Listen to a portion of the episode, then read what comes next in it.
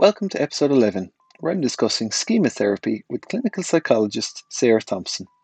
Sarah skillfully talks through the fascinating world of schema therapy, including its evolution, what schemas are, how we can understand what these are like when they are activated in us, the types of schemas you can typically see in men and women, and even Irish people in general, and why schema therapy is so powerful. I hope you enjoy it. Welcome back to the Therapy Explained podcast. This week I'm joined by Sarah Thompson. Sarah is a senior clinical psychologist trained in DBT and specialising in schema therapy. Sarah runs a private practice based in Dublin, presently doing all of her work online. Today we're going to speak about schema therapy. If you wouldn't mind by starting, Sarah, by giving us an idea of what schema therapy is. Hi, James. Thanks for having me. Um, yeah, I'd be delighted to. So, Schema therapy is what we would call, I suppose, a relational psychological therapy. And by that, we mean that the therapeutic relationship is really important. And, it, you know, we sort of talk about the therapy relationship, we actively work on the therapy relationship. And it's a part of the healing experience, or what we call in schema therapy limited reparenting. Um, it's considered a third wave CBT. So what that means is sort of it build it builds on CBT and brings it further and draws in other therapeutic approaches. It's it's very integrative. Um, and it also so it's integrative in the sense that it integrates other types of therapy like gestalt psychodynamic attachment theory um, and it's it's very much got a developmental focus so very much looking at early development and the needs of children and bringing that bringing those needs and meeting those needs in the therapy so it's uh, maybe like CBT, but with a more of a focus on the therapeutic relationship and uh, the developmental side of things, which CBT doesn't put as much emphasis on. CBT is more about here and the now, whereas schema therapy looks to integrate all of those things. Yeah, and it's it's similar to CBT in that it's very active, it's very change focused. You know, unlike say a pure psychoanalysis, the therapist be very active, very real, very genuine so CBT is very like that, in the therapist is active and change focused and warm, um, and it, it but it does a lot of work on the past, which CBT would be more present focused. Could you explain what the word schema means? Yeah, so I suppose within schema theory or in schema therapy, a schema is like a filter through which we view the world. So, because of early life experiences and early life needs not being met, you can develop what's what we conceptualize as a schema. And it's a collection of sort of thoughts, feelings, memories, which becomes activated when something happens. So let me give you an example. So let's say, for example, when you were a child, um, you your parents had difficulties with emotional connection, and they didn't emotionally nurture you. So they fed you, they clothed you, but they didn't give you love. They didn't tell you that you were loved. They didn't give you physical affection. They didn't emotionally connect with you, and you grew up um, having some of your needs met, but but having this one emotional nurturing need not met, which is really common, by the way, and you we would con- conceptualize you as having then what we call an emotional deprivation schema. You were deprived emotionally, and you have painful ex- pain- painful feelings related to that. So, if you're if you meet somebody and you're in a relationship with them, you might find that you're getting along grand, everything's going fine.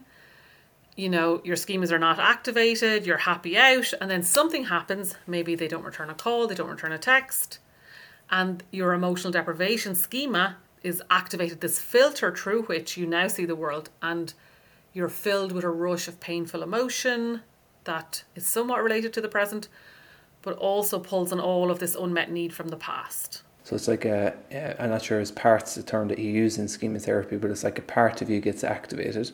Some of it you might be aware of but a lot of it will be being fed from maybe things that you don't even you weren't you couldn't even speak at the time pre-verbal you know it can be so young and that is the the party gets activated and you start to see the world through that lens it's almost like sometimes i liken it to maybe like a sub personality because a personality is a lot of things mixed together do you know it's not just how we think it's how we act how we feel both physically and emotionally would that be a fair analysis Yeah, there's a huge overlap with parts work, and it, it is fundamentally parts work. Although I think the part would map more onto what we call a mode. So, but this so when your schemas are activated, they're sort of like the issues or the wounds, and they usually belong to sort of the vulnerable child part, and then the uh, modes are sort of how you cope with that. The defense is very much like the psychodynamic idea of the defense, how you de- how you defend against the schemas that are activated. So schemas are sort of a little bit more similar to core beliefs in CBT, but they're richer in the sense that they involve emotions and memories. Um, so it's sort of like the wounds that then the, that that often sit within the child part and then the parts work is very relevant when we talk about modes, and modes are effectively how you cope with those wounds. Mm, so they are coping strategies. Yes, that were very adaptive in childhood really helps. So, with that example I just gave, where someone didn't get love, um, they may, you know, so one of the things that's very common is they will detach, or it's a form of dissociation, shut off from their emotional needs. So they mightn't feel emotions as strongly, they'll be more detached and shut off. And we call that the detached protector mode because it's adaptive for a child whose, whose emotional needs aren't being nurtured to, in some way, distance themselves or detach from those needs. Mm, so it's like a way of feeling safer from the, those emotions. Exactly. And, and human beings are incredibly creative about the different ways in which they cope. So there's very many different ways of coping, um, and that's one of the things when in the early stages of schema therapy, we're figuring out what coping modes did you develop, what are the modes and schemas that trigger these modes, what ways did you cope with your unmet childhood needs. I really like that um, the way of framing it. Uh, with the sense of it being creative, it kind of destigmatizes when we can get angry or you know responses that wouldn't be kind of deemed acceptable sometimes. Um, it shows this is a creative way that your nervous system has responded to keep you safe, to protect you. Although Absolutely. it's maybe not as adaptive to this very instance right now.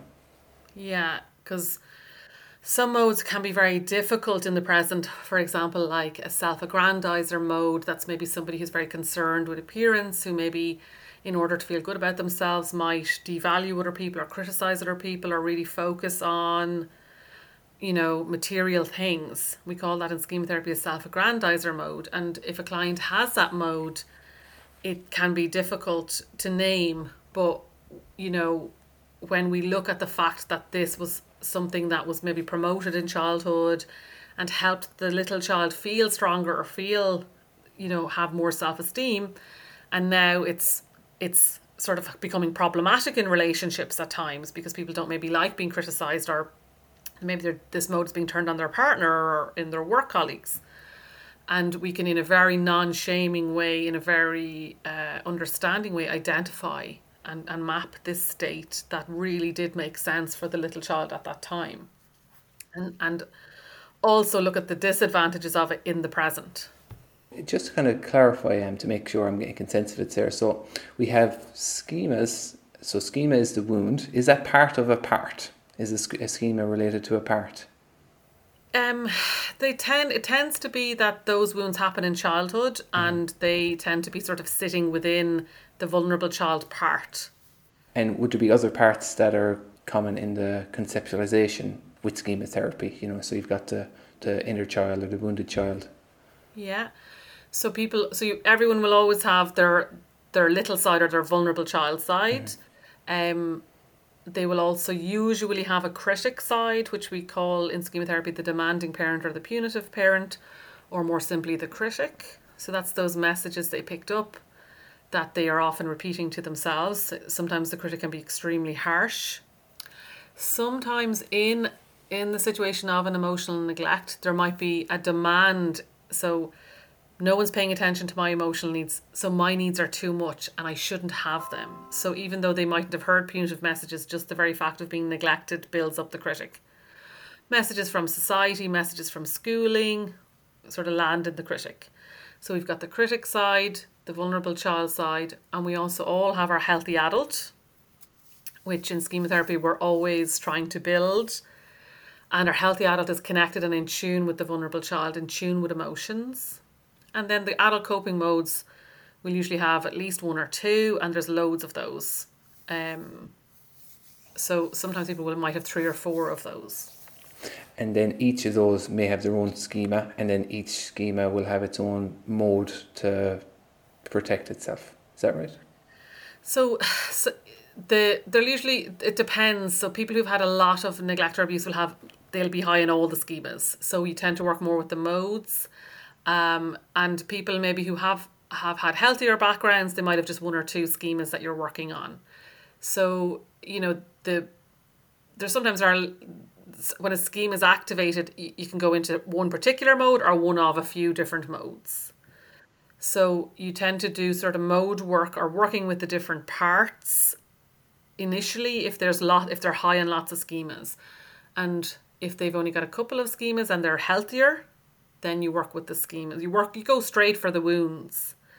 So I you you're always ultimately in schema therapy what you're trying to do your your main goal is to heal and nurture the vulnerable child to meet the needs of the vulnerable child and you just bypass the coping modes to do that. So if someone doesn't have very strong modes or they're they're much healthier you just go straight into working with on the schemas and working with the vulnerable child. If someone is very defended and has lots of these coping modes you work with those using mainly chair work to get past them so you can do that work and nurture and meet the needs of the vulnerable child, which is your ultimate goal in schema therapy to build a healthy adult and meet the needs of the little child. But when there's more, um, maybe more traumas there, it takes a little bit more time to be able to access that. And so, one intervention that you might use is chair work. So, can you kind of talk us through how that can help to gain access to the, the child part? Yes. So, for example, if someone is, um, let's say, in their, I mentioned the self aggrandizer mode or the detached protector mode. So, they'll be speaking to you in the session from that mode. And you want to really, they might be telling you about something that happened in work that's really upset them, and you want to hear their feelings and validate and nurture their emotional experience.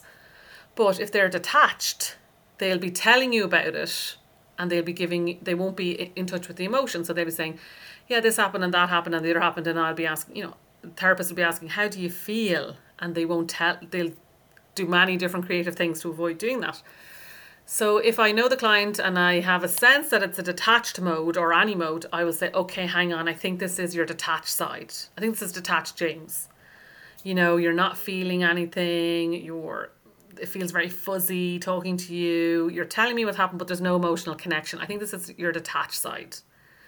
So the client will hopefully buy into that and agree or disagree. But if they if they feel if you've done some prep already and you've identified the modes, what we'll do is we'll ask that detached that we'll ask them to move chairs and really speak from this detached side as to why you're not going to share emotions with me, why you're out of touch with the emotions. Tell me all of the reasons why it's a really bad idea to to let emotions into the session today. So we hear from the detached side and what it does for the person and why it's really good. And then we ask them to sit in another chair and be that vulnerable child part of them that's that's missing out on therapy because the detached side is blocking it. That's missing out on compassion and understanding because they're so detached they're not fe- they're not connected in the session. So we do various different creative things with chairs to bypass that side. What might you hope would be the next step following that? So when when you're speaking to somebody in therapy who has sort of who's connected their feelings, it's very different. So they're they're telling you about something and they're and they're feeling it and they're they're they're sobbing and you're validating and understanding and hearing and then there's a relief at the end. There's like, you know, I felt understood, I felt cared for, I feel I've processed that. Um, so that's when someone is in a mode, they're not getting that. They don't get that relief mm. from co regulation. Mm. Of, of sharing something with somebody who understands and, and sort of that allowing you to sort of move forward in your coping or processing something Um, so that's one thing that you're looking for. So it might be that you're doing that in the present, just co-regulation, validation, or you want to go back into a really painful time and heal it and do the other big technique that we use a lot of, which is imagery rescripting of unmet early childhood needs. So I, I'd want to see that connection with emotion, that emotional processing, and the relief that that brings. Again, no, that makes a lot of sense, and it's something that comes up in a lot of other therapies as well as those protector parts that come up that you need to give them space. And you know, some therapies would really, I think, internal family systems. I'm not sure if how much you might know about it, but they'd say that you have to, in some cases at least, you have to gain the respect or uh, communicate with those protector parts before you can get to the, the inner child. And that inner child sounds like they're, or the kind of wounded child, it sounds like they're neglected in a sense, maybe from an emotional perspective, and it can be so nourishing to be able to talk to someone who's in a in that co-regulatory state. You know, they're, they're able to be compassionate to them, um, and there's something so interesting about that about co-regulation that when you can come have two people in that space, that it can be curative. Yeah, um, I think there's a huge overlap between IFS and schema therapy or any type of parts work, and you know, schema therapy is very integrative. So basically, what that means is it's begged, borrowed, and stolen from other therapies, and uh, particularly Gestalt therapy um, and attachment work. So I think there's huge overlap, and I'm really interested in IFS. I haven't had a chance to read much about it, but when I hear some of the interventions, it sounds so similar, which is wonderful that you know that that different therapies are are are doing similar things in many ways. Mm, no, it, it certainly does sound um, very similar, especially when we get to talk to ourselves. That being a, it's kind of like a meditatory stance where it's you know eventually hope to be able to talk to your own parts and be that healthy adult to kind of cure um the those other parts that need help. Um, mm. I imagine you need to be quite tuned in to be able to kind of pick up on these these shifts in parts when you're working with people to know if uh, you know a mode has been activated versus if they've just shut down. You know maybe they're maybe they're being able to get in touch in their emotions, but all of a sudden they're shut down. Um, is that something that there's some level of intuition that comes with it? Um, as a schema therapist, you're very active, and you're it's the skill of attunement. So it's the same skill, you know, that a parent has for their child. You mentioned having a one-year-old. You know, when you're trying to figure out what does that cry mean? Is that the I need my nappy change cry or the I'm hungry cry?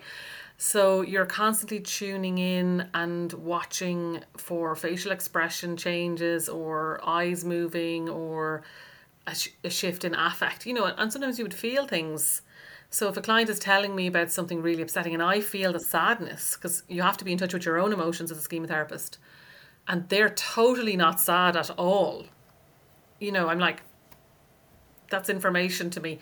You're talking about something really sad. I feel sad hearing it.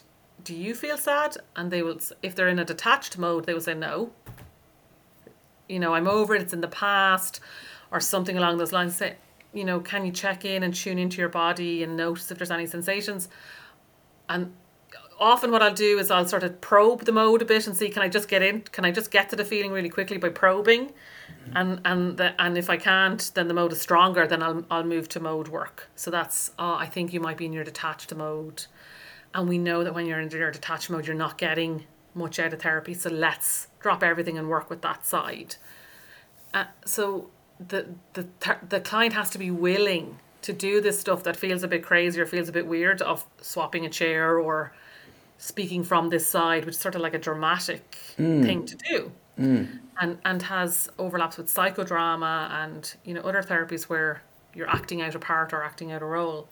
So that's the piece that I say to clients is you have to be willing to try these sort of mad sounding things that I'm going to ask you to do. yeah, I can imagine that can be uh, yeah a little bit intimidating for people at times. Yeah. We've kind of mentioned a couple of different parts, uh, um, and it sounds like there might be different modes as well. Is that right? You know, like let's say in, in CBT, there might be you have a list of kind of unhelpful thinking styles, mind reading, critical self, black and white thinking. I'm wondering, is there a, a similar list of modes that you might be on the lookout for? Yeah, so there's uh, Jeff Young originally came up with like 18, 18 schemas and like I think nine or ten modes, but they're being added to all of the time. So Arnoud Arntz came out with a paper just this year, I think, in 21, and with like adding new schemas to it and new modes and sort of they had a working group to decide this stuff. Um, so the questionnaires that you fill out for schema therapy, I think they have only the 18 schemas and uh, I think is it sort of 12 modes or something like that.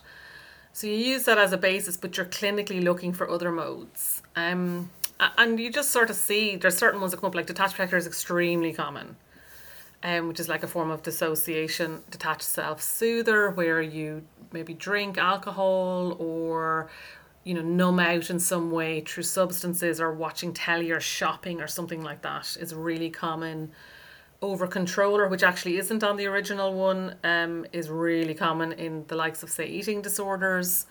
Um, and that's where you're just really controlling and strict about certain things be, which gives you a sense of control that might be missing in other parts of your life. Um, so you sort of, you know you get familiar with the different modes but you're always open to each person's unique version of the mode. And you and you know there are also sort of versions of modes that look a little bit different uh, that are unique to the person. And because you're so tuned in you know you sort of know what healthy psychological functioning is. So when you see anything other than that it's usually a mode. I wonder are there any irish not necessarily irish specific modes but is there ones that might you feel might be more relevant that us as an Irish people may be able to relate to. It's just because I was thinking earlier, kind of talking about you know kind of detached parts of us, and for some reason, um, Angela's Ashes popped into my mind where Frank McCourt was talking about the difference between Americans, or maybe he was talking about movies where in America, you know, your dad tells you love, you love, he loves you, or you tell him that you love him. Whereas, whereas from his background, that was something that you'd never do. So there's some form of uh, schema there. I'm wondering if you'd feel like there'd be any that we could relate to on an Irish level. Yeah, um, I think they sort of show up in in in, act- in other cultures as well as us. Like for example, I I would notice detached protector really common, particularly in men, Irish men. So that's just not. I will intellectually talk about something, but I'm not, I'm the feelings are just somewhere else. They're just I'm shut off from the feelings. That's really common. Detached self soother with alcohol is obviously very common, and more with drugs now as well. Um I, I, this sort of in in mem in, I notice say my partner is Protestant and I sort of come across people from Pro- the Protestant community and the stoicism or, or stiff upper lip I find to be quite strong in that in that community so the sense of in schema therapy we talk about the Pollyanna mode where you just sort of say everything's fine even though it's totally not so you might have a client coming in and saying, "Yeah, everything's great, everything's fine." Yeah, no, every, and you're like, "Why are you in therapy?" Mm, yeah, it's grand. And yeah, it's grand, and you're like, so you know, if I oh I'm grand, I'm fine. So so I would hear that a lot, and it you know it's you you just okay, let's try again. What's really going on? So I think that sense of putting on a brave face, uh, the Pollyanna mode, I see that. I see detached protector a lot. I see detached self soother a lot, and over controller a lot in women. And I I think that these are probably more common in other cultures, you know, than. No, it's uh, interesting you say that the detached protector. My partner's from New Zealand, and New Zealand men are traditionally very stoic. They're just mm. kind of they're a hardy bunch, but uh, yeah, men of few words a lot of the time. Uh, but and that sounds like Irishmen, doesn't it? Mm, yeah, I think they're even maybe more so.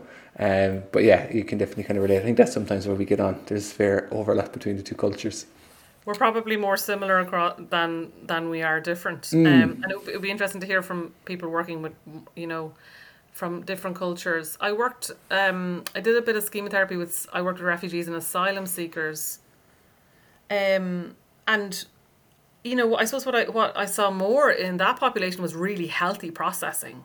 Mm. So I saw less of those modes. But I think when you have childhood neglect or trauma, you see the same types of modes.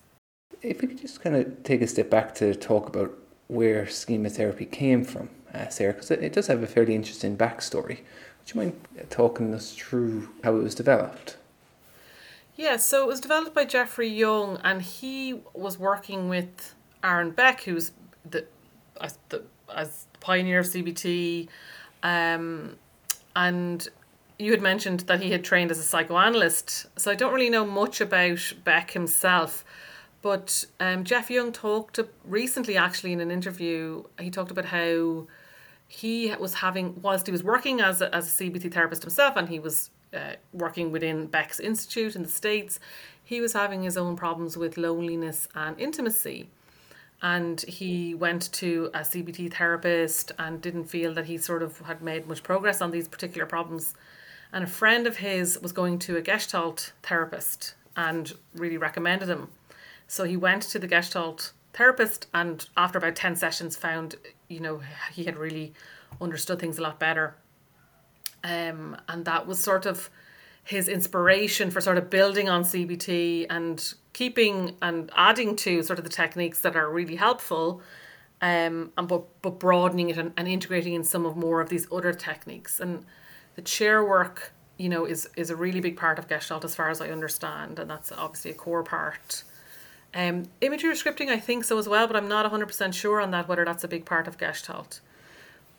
And one of the really nice things about schema therapy is that it's really structured. You have a map. So you're really creative and you're really flexible about what you're going to work on. Excuse me.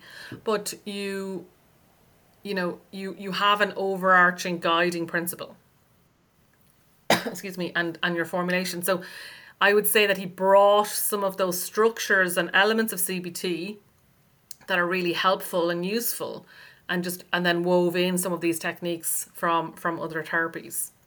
And it's hugely you know developmental and and draws very highly on uh, attachment theory as we mentioned. So look you know what do children need at this age and, and how do we do that in the imagery rescripting? And, and what is the attachment like and how do i foster this attachment it is interesting how uh, so beck the pioneer of cbt um, had a psychoanalytical background. He, I think he maybe described it as not being active enough, and then he came up with CBT. He was very active, but maybe mm. uh, its shortcoming being it doesn't attend to the developmental side of things or the relationship as much, and so the pendulum swung from one way, and then maybe it went too far that way, and Jeffrey Young brought it back to I guess his understanding of what seems to be more in the middle.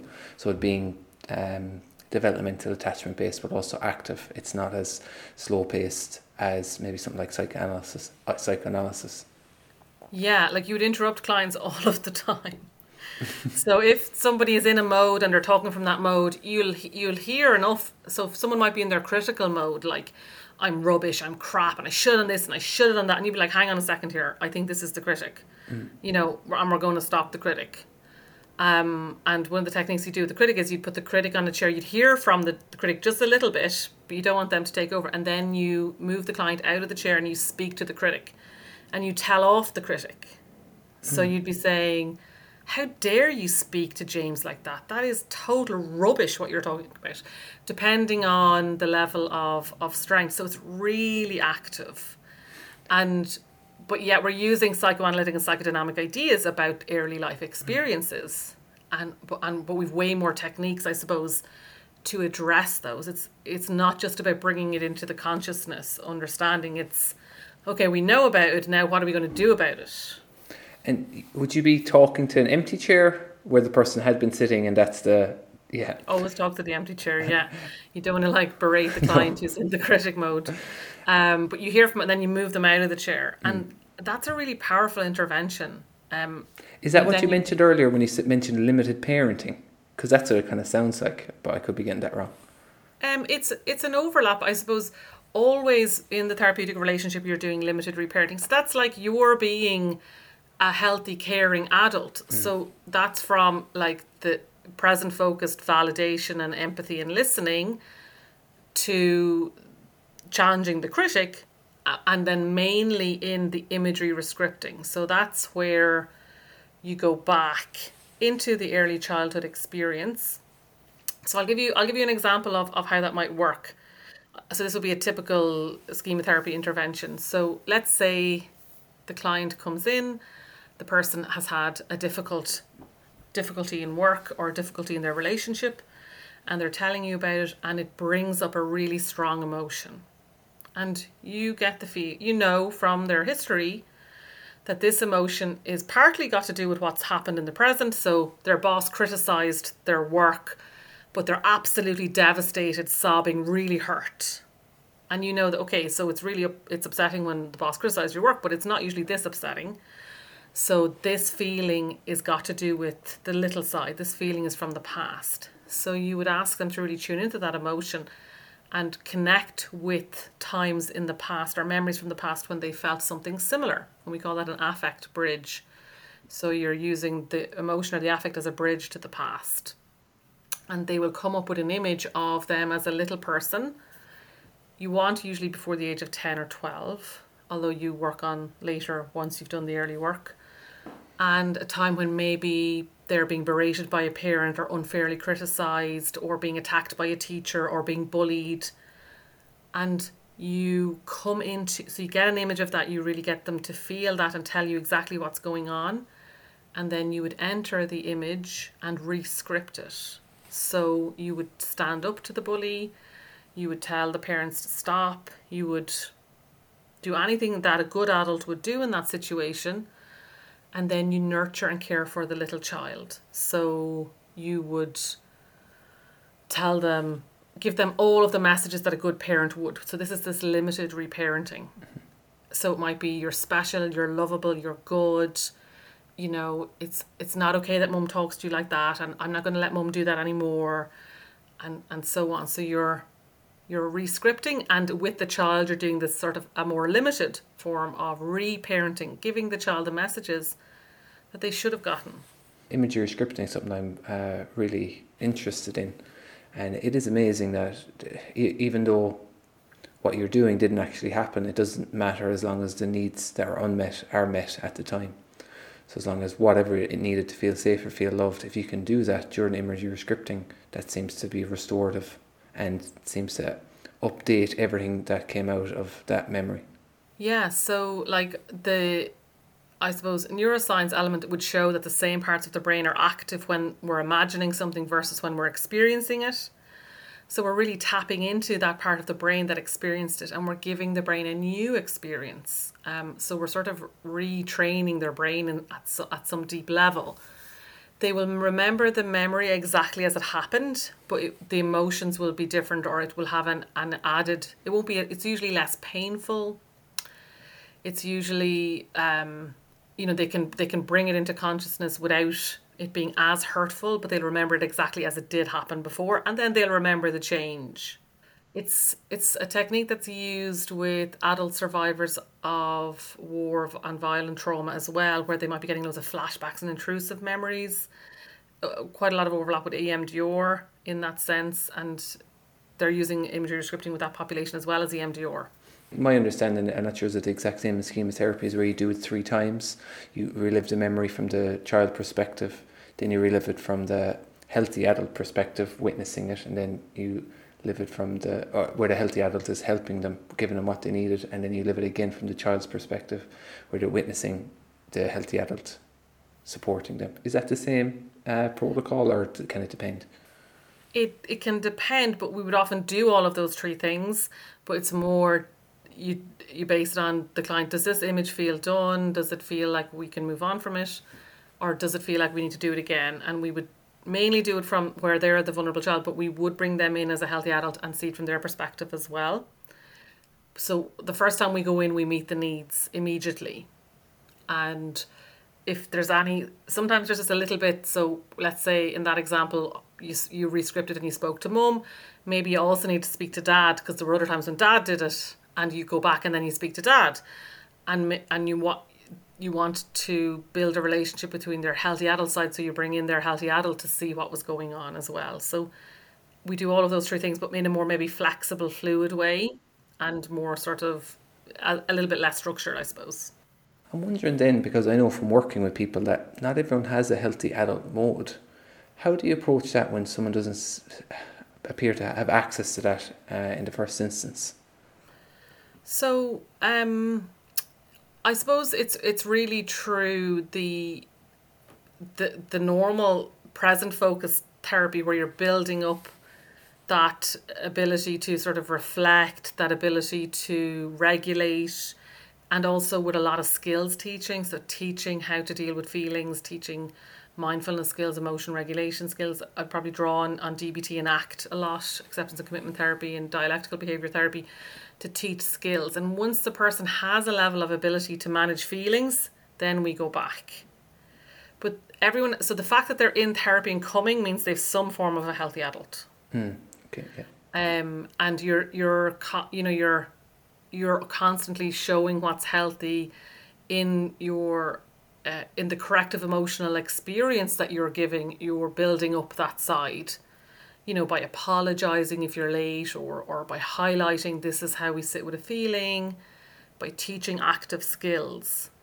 So you're, you're slowly growing the healthy adult. And once they have the ability to emotionally regulate at some level, then you go back. You mentioned earlier about that you um, the formulation. So formulation from a CBT perspective or even an EMDR perspective, you're trying to make sense of the problem, how you might break it into its different parts. And I guess with this is where you map out someone's schemas. Is that right? So we usually have what we call a mode map, and it's just a map. It's like a parts map. So you can you can do it in all different ways. You can draw by hand or you can type it, and it's just sort of to, you draw you draw the vulnerable child side, you draw like the the detached side or whatever the coping modes are, you draw the healthy adult and the critic, and you just put in the messages that are there. So the messages that the critic is giving and, and the core emotions and schemas of the of the vulnerable child that are active in the different coping modes. So it's just a like a way of figuring out what mode the person is in. And it's you you complete that and share it with the client and then they will make some amendments or suggestions that you incorporate. So for example, it's not that it's not that the vulnerable child is made to feel guilty, it's more that they're afraid. So you sort of adapt the map and you just, the map is, uh, I suppose, a draft. And it's really, I suppose, so that you're both on the same page and that you, you talk about how we're going to reduce this side, which is where the coping sides are, and, and integrate those. And we're going to build this bit, the healthy adult, which is going to get bigger um, and it's going to then your healthy adult is now going to care for the vulnerable child and i'm going to show you how to do that we're going to do lots and lots of caring for the little side, and then your healthy adult is going to get bigger and is going to be able to be in touch. We're going to reduce the critic and we're going to reduce and integrate these coping sides. So it's like a visual prop mm. to show the map of the work that you're doing. Um, and and it's also ensures that you're both on the same page and that you're sort of the, the the client can sort of go make those little changes or, or big changes. It's usually more little changes. And then as a therapist, you have it as a guiding map. You know, which mode is this person in or what are the core feelings of the vulnerable child. So it's, it's a quick way to sort of go, hang on, we need to we need to get out of this side and into the, the vulnerable child and it's it's it's just a pulling together of the assessment phase, I suppose, so that we have this map going forward. Mm, so you can agree on what you're working on, both make sense of it, um, refer to it when you need to, and then I'm wondering how do you know when therapy is maybe coming to a close? Yes, so um, usually the client will the healthy adult will be really strong. They'll be talking about lots of healthy coping. They'll have been nurturing their vulnerable child. Um, they will be feeling better, feeling happier, having better relationships, you know, engaging in their playful child and their happy child will be coming out more. And there's a very strong sense that, that they're really doing incredibly well. Because ultimately in schema therapy, it's about building their healthy adult to take care of their vulnerable child so they don't need you anymore. Mm. Um, and it's a medium to long term therapy. But you know, most people will be seeing sort of significant results after about six or eight months. And then it's just ultimately down to to the person of when they feel they've had enough therapy and they want to finish. But you would be expecting them to finish. You're clearly very passionate about schema therapy, Sarah. I'm wondering what it is about it that sets it apart for you. It's the focus on the early child really resonates with me and like I've done lots of different therapies um, uh, the focus on the early child and, and the variety of techniques you can do to try different things to help people with these problems. So as a therapist, you're very active, you work really hard, and, and then the other thing is just the profound change that you see in clients from doing schema therapy. Um, it really resonates with me based on my own experiences. I've done my own schema therapy. I'm doing my own schema therapy as a client, and and and the feedback from clients is really positive. It sounds like it's a, a, a great model to be able to capture someone's problems help them understand it. Gives you lots to be able to work with, and that the outcomes can be so significant. Yeah, like I would have worked in adult mental health settings for most of my career where you would have had sort of severe, complex, and enduring difficulties. And it was really, you know, I suppose I found DBT really helpful in terms of working with some of those people, but it was really the exposure to schema that really helped me understand, you know, at a deep level what mm. people were experiencing. And, um, you know, I wish I could go back and apply schema therapy to some some people that I would have met earlier in my career. So I think it's the level of depth and the you know how deep it really helps you understand very complex things and it gives you a huge menu of ways of, of different things to try to help that person. If anyone listening in today uh, wanted to learn more about schema therapy, do you have any go to books that you'd recommend? Yeah, so there's a really good um, self help book. Um, let me see. It's called Homecoming and it's by um, John Bradshaw um, homecoming, reclaiming, and championing your inner child. So he's not a schema therapist. I think I'm not sure if he's still alive, but it's very much working with your inner child and looking at the different parts, and very much about nurturing and having a good relationship with um, your little side based on unmet needs. So that's a really good place to start. Um, Gitta Jacob has a book specific to schema therapy. So her her first name is G I T T A, Gita or Gitta Jacob, and it's called Breaking Negative Thinking Patterns: A Schema Therapy Self Help and Support Book. Um, that's a very good one. And Jeff Young and Janet Klosko have have one called Reinventing Your Life, which is very schema specific as well. Um, and for people with relate in relationship, there's a really good podcast for couples called Fierce Intimacy by Terry Real, and again he uh, isn't a schema therapist as far as I know, but it there's a huge overlap in the type of work he talks about the child part of you that's activated and the coping sides. So very much that idea of parts and uh, perhaps he's he's IFS trained. I'm not sure, but when I listen to that, I it, it sounds very very like schema therapy, and it's really really useful stuff for navigating a relationship. Brilliant. No, that's uh, that's great, uh, Sarah. And as you say, they aren't always necessarily schema therapy specific, but they're all working from the same kind of angles to give you a solid foundation, at least, of understanding what's going on, which can you know be so helpful. Um, mm. so plenty of books here to add to the wish list. Um, but uh, thanks so much for that. That's all we have time for today, Sarah. That was excellent. Your exuberance really shone through, and uh, I think we got a lot you. squeezed in. I, am not sure what the word count is, but I'm sure it's uh, one of our higher um, higher counts for an episode. Thanks so much, James. Really enjoyed speaking about it to you, and um, really love the opportunity. So thank you very much. Thank you, Sarah. All the best. Thank you. Bye bye.